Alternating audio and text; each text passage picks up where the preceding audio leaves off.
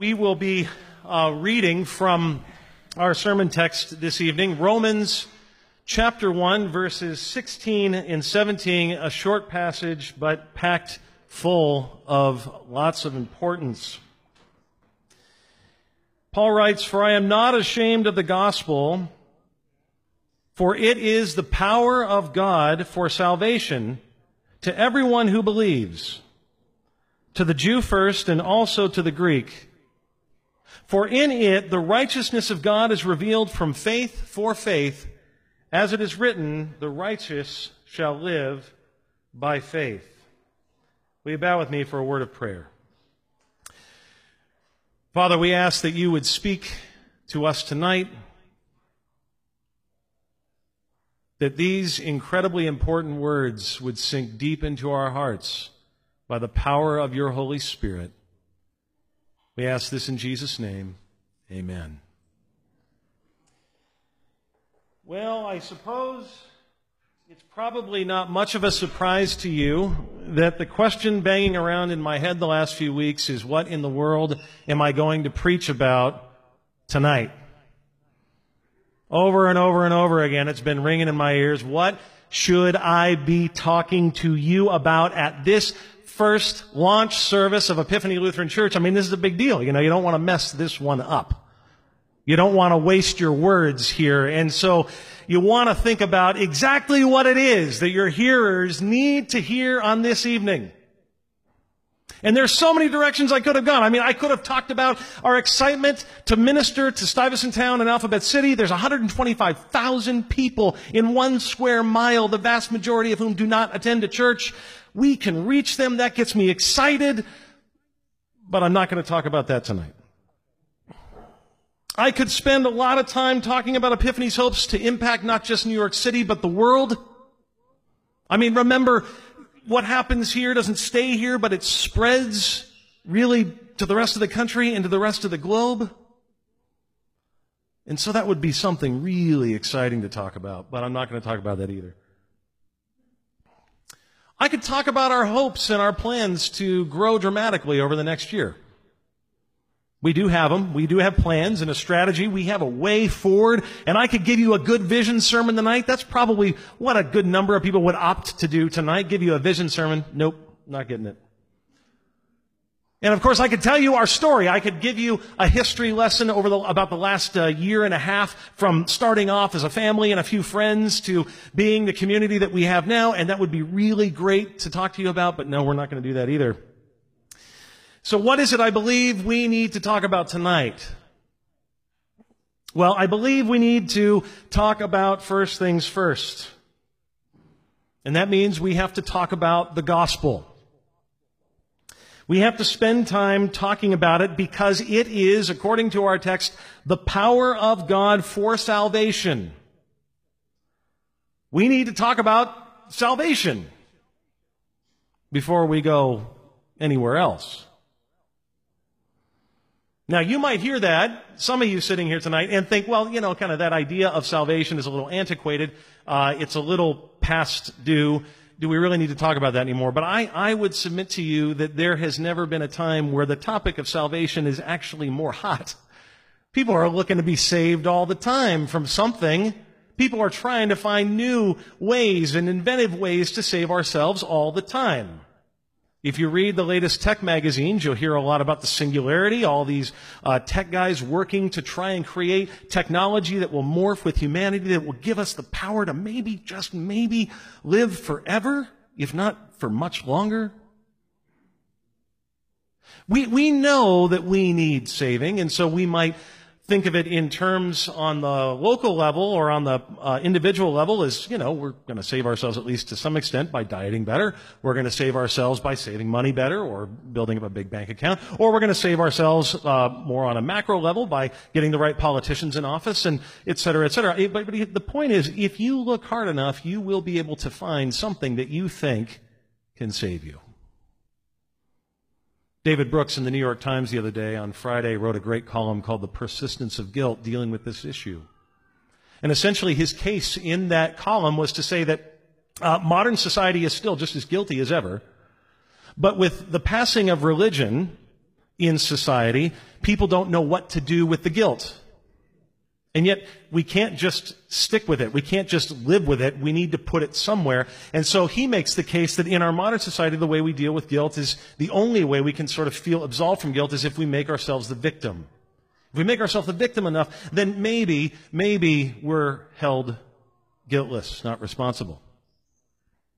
Now, my point in telling you that is to tell you again, the talk of salvation is everywhere. So let me set the record straight tonight. What I feel like we need to talk about is what Christianity says we need salvation from, what Christianity tells us God did to provide that salvation, and then finally, uh, what God does to deliver that salvation.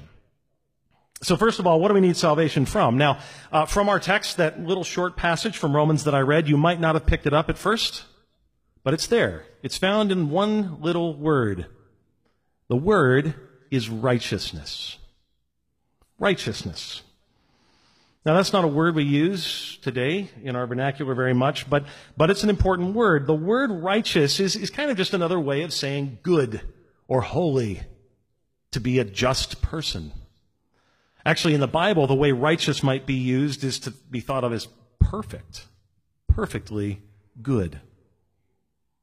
And what the Bible goes on to tell us, especially in the passages that follow this one in the book of Romans, is that humanity's biggest problem is a lack of said righteousness. We desperately need righteousness, and yet Paul says in Romans 3, none is righteous. No, not one. No one understands. No one seeks for God. Ah, but this isn't the way we naturally think, is it? Most of us naturally think that even if we're not perfect, we're not that bad. Indeed, our problem is actually a false sense of self-righteousness. In a recent article for Psychology Today entitled Why Bad Guys Think They're Good Guys, why bad guys think they're good guys, the author makes the case that even the most seemingly evil people throughout history have basically thought, I'm doing some good stuff here. Uh, psychologist Albert Bandura theorized that people who do evil have justified the morality of their actions to themselves in some way. They found a way to justify it by convincing themselves that their behavior is moral or for the greater good, and so they can separate and disengage themselves from immoral behavior and its consequences. Now, now he says people do four things to achieve this. Tell me if any of this might sound familiar. Number one, they redefine the behavior. So, for example, while most people believe that hatred and killing are generally wrong, if the enemy is seen to be evil enough, hatred and killing can be justified. Number two, in order to justify bad behavior or justify ourselves, we disregard or distort the consequences of our behavior. I have a five year old son who is master level at this. Master. Anytime he breaks something in the home, just happened today, anytime he hurts one of his brothers, the first thing he'll tell me, he'll assure me of this, no joke, he'll say, Daddy, it's not broken that bad. Or if he hurts his brother and the brother is crying, he says, he's not really hurt. He's not really hurt that bad.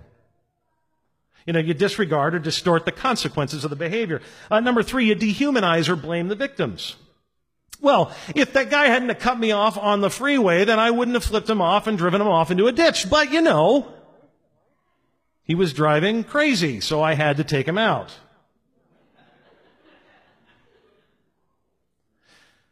Number four, you displace or diffuse responsibility.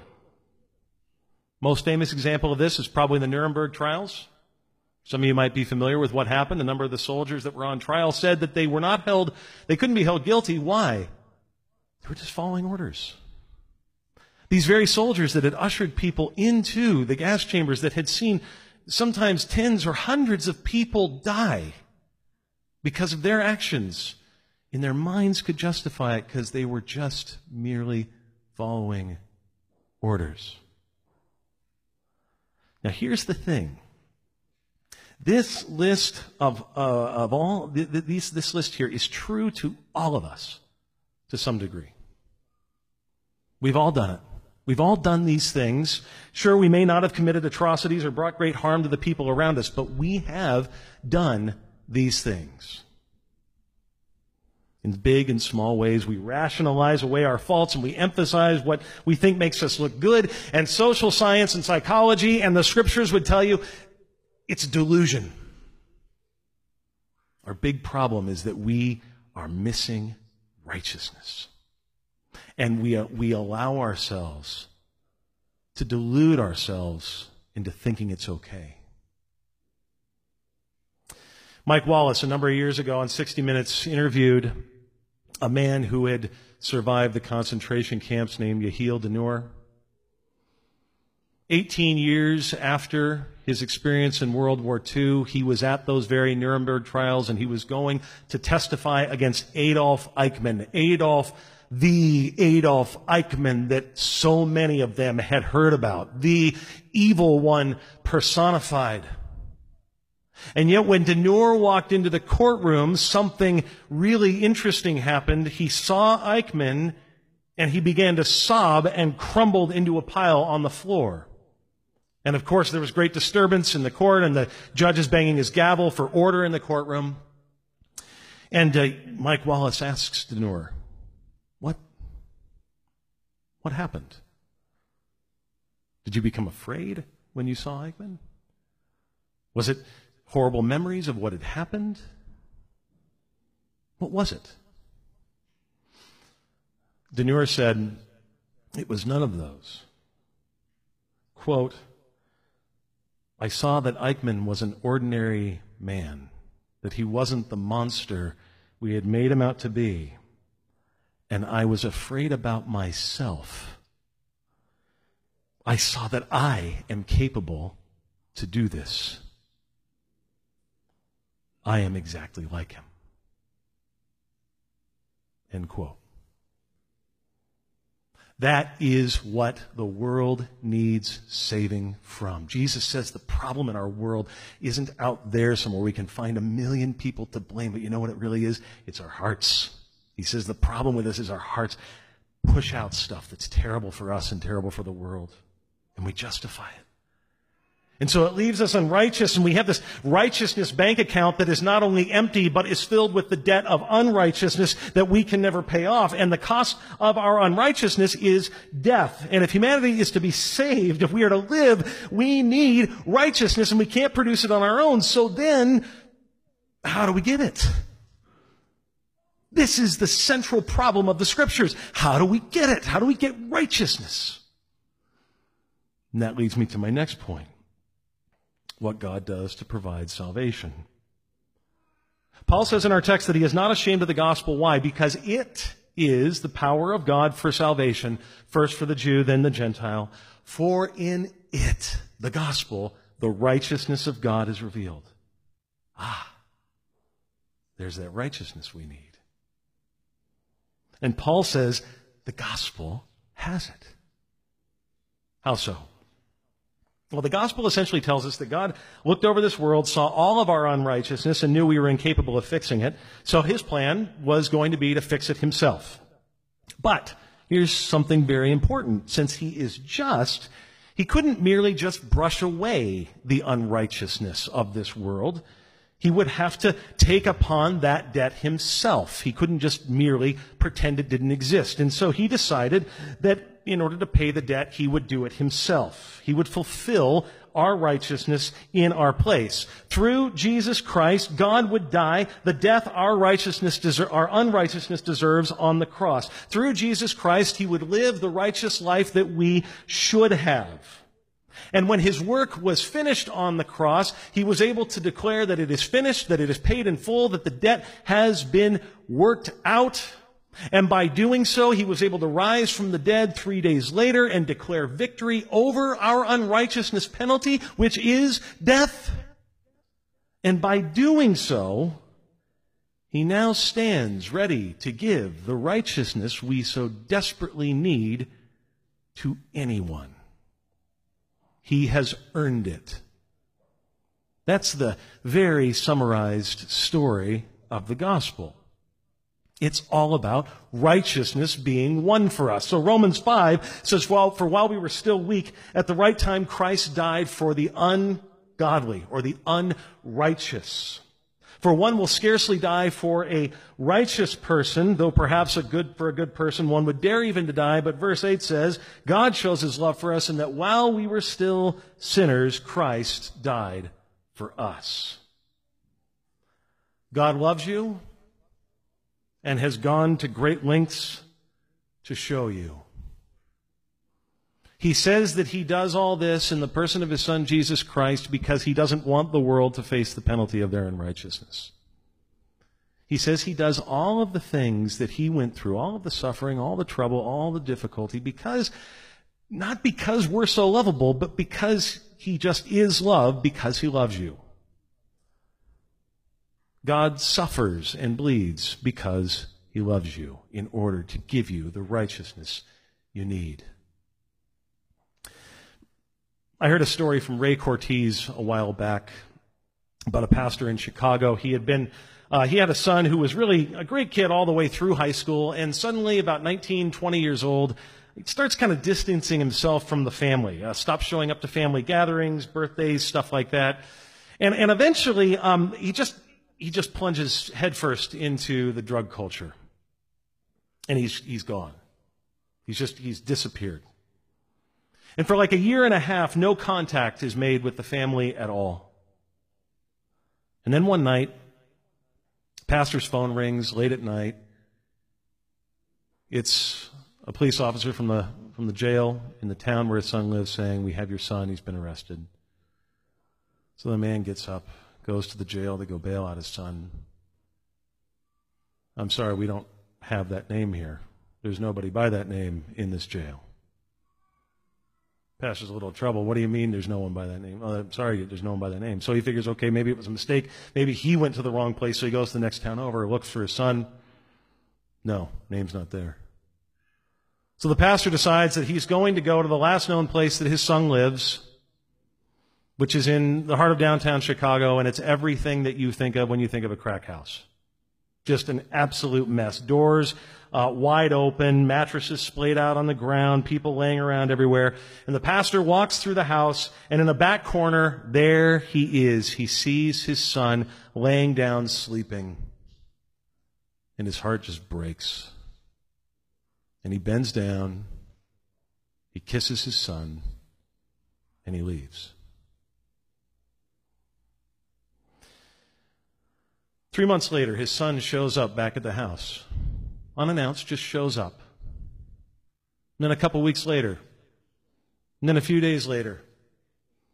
And pretty soon the son is just around and fully integrated back into the family, and he's not doing drugs anymore. He's clean. And, and so the dad is, you know, he doesn't want to push, he doesn't want to get in the way, he doesn't want to ask too many questions, but he is genuinely curious and really mystified at what caused the change to his son. And so pulls him aside one day and says, What happened? Dad, you don't know? You don't know what happened? He says that it was that night, Dad. You, you know that night that you got the call about me being arrested?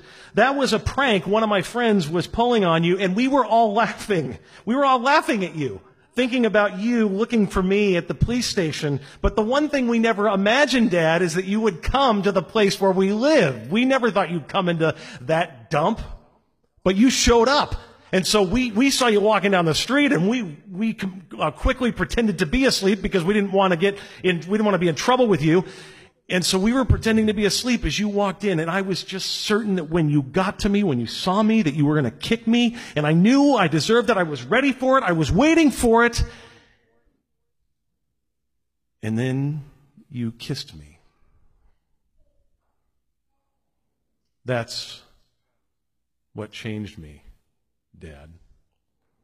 You kissed me. The Bible says that is what Jesus Christ has done for you and I as well. We absolutely have earned the kick from our unrighteousness, but instead he drops down to our level and delivers us the kiss of his righteousness. So to borrow Jack Miller's words, cheer up. You're a lot worse off than you think you are. But in Jesus, you're far more loved than you could ever have imagined. And that leads to our last point. What does God do to deliver that salvation? Well, in short, he sends a preacher. Now, it doesn't have to be an ordained preacher. It can be really anybody just sharing this word. But he sends a preacher to preach this word. He sends somebody to give you the sacraments where his body and blood are obtained. He sends gifts to you through this word being given to you, being preached to you. There's something amazing that happens according to the scriptures. The Spirit takes this word and empowers the word and brings it to the heart of the hearer so that faith is created merely by hearing this message. Faith comes by hearing, the scriptures say, and hearing of the word of Christ. And yet it's mysterious. It's not, it's not a predictable thing for how faith can be created. You know, I love the story of C.S. Lewis and his conversion. You know, uh, September 19th, 1931, C.S. Lewis is talking about Christianity with his buddies uh, J.R.R. Tolkien and uh, Hugo Dyson. How would you like to be a fly on the wall with them hanging out? They're just hanging out, you know, just talking Christianity, the author of Lord of the Rings and Chronicles of Narnia, just, just chatting away. But at that time, C.S. Lewis is not a Christian. Three days later, he set out on his way to the zoo with his brother. This is what he writes.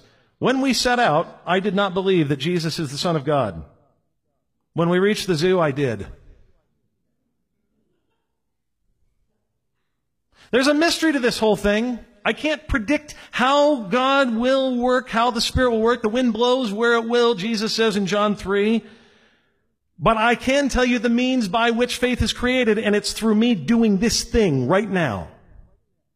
That as you hear that Jesus is your righteousness, that he is your salvation, that your sins are forgiven because of him, that he, you are declared perfect in his sight, that you are covered by him, that something amazing happens. That maybe for the, for the hundredth time or the first time you find yourself saying, I want that. I that's, yes, I believe that. Or at least I want to believe that. And if that's, if that's you, that's, that's faith. That's faith. As Paul writes in Romans 1:17, for in the gospel the righteousness of God is revealed from faith for faith. As it is written, the righteous shall live by faith. Nothing else pure and simple. Do you see it?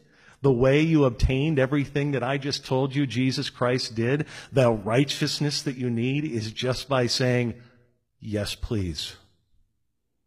Okay. Turning to Him away from yourself and saying, Thank you. That's it. It's just accepting the gift. He has lived for you. He has died for you. He has rose again from you. And He declares that through faith in Him, you're forgiven and righteous in His sight. Do you want that? Don't you need that? Let me conclude. So, this is the message that I am preaching for our first service. And frankly, it will be the cornerstone of the message I preach going forward here. And here's what I think will happen when we keep this message right in the center of our church's life. Here's what I think will happen. I think that this church will be minister, will be motivated to minister effectively to the 125,000 people of Stuytown and Alphabet City. I believe as we proclaim the gospel of the kingdom that God will impact not just New York City, but the world. I am convinced that when this message is declared confidently and winsomely, we will grow numerically as a church. I am persuaded that when we make the good news of the salvation of unrighteous people, you and I, the reason for our story, that our story will really not be about a pastor and a few friends that moved here to try and start a church. This will be a story about God glorifying himself by getting a whole bunch of new people into his kingdom and giving them righteousness so that they would be saved. That's what this is about. That's what we're here to do. We just want to see God work. Unless the Lord builds the house, the builder labors in vain. And I can't wait to watch him do it in the days ahead. Will you pray with me? Father, thank you that ultimately this simple message, this message that we far too often complicate, is the power of God for the salvation of the world. First for the Jew, then for the Greek, then for the Gentile, then for me, and for us. Lord God, may this be our word. May this be our battle cry. May this be the thing that we constantly rally around as a church here at Epiphany. And may you continue your building. We ask this in Jesus' name. Amen.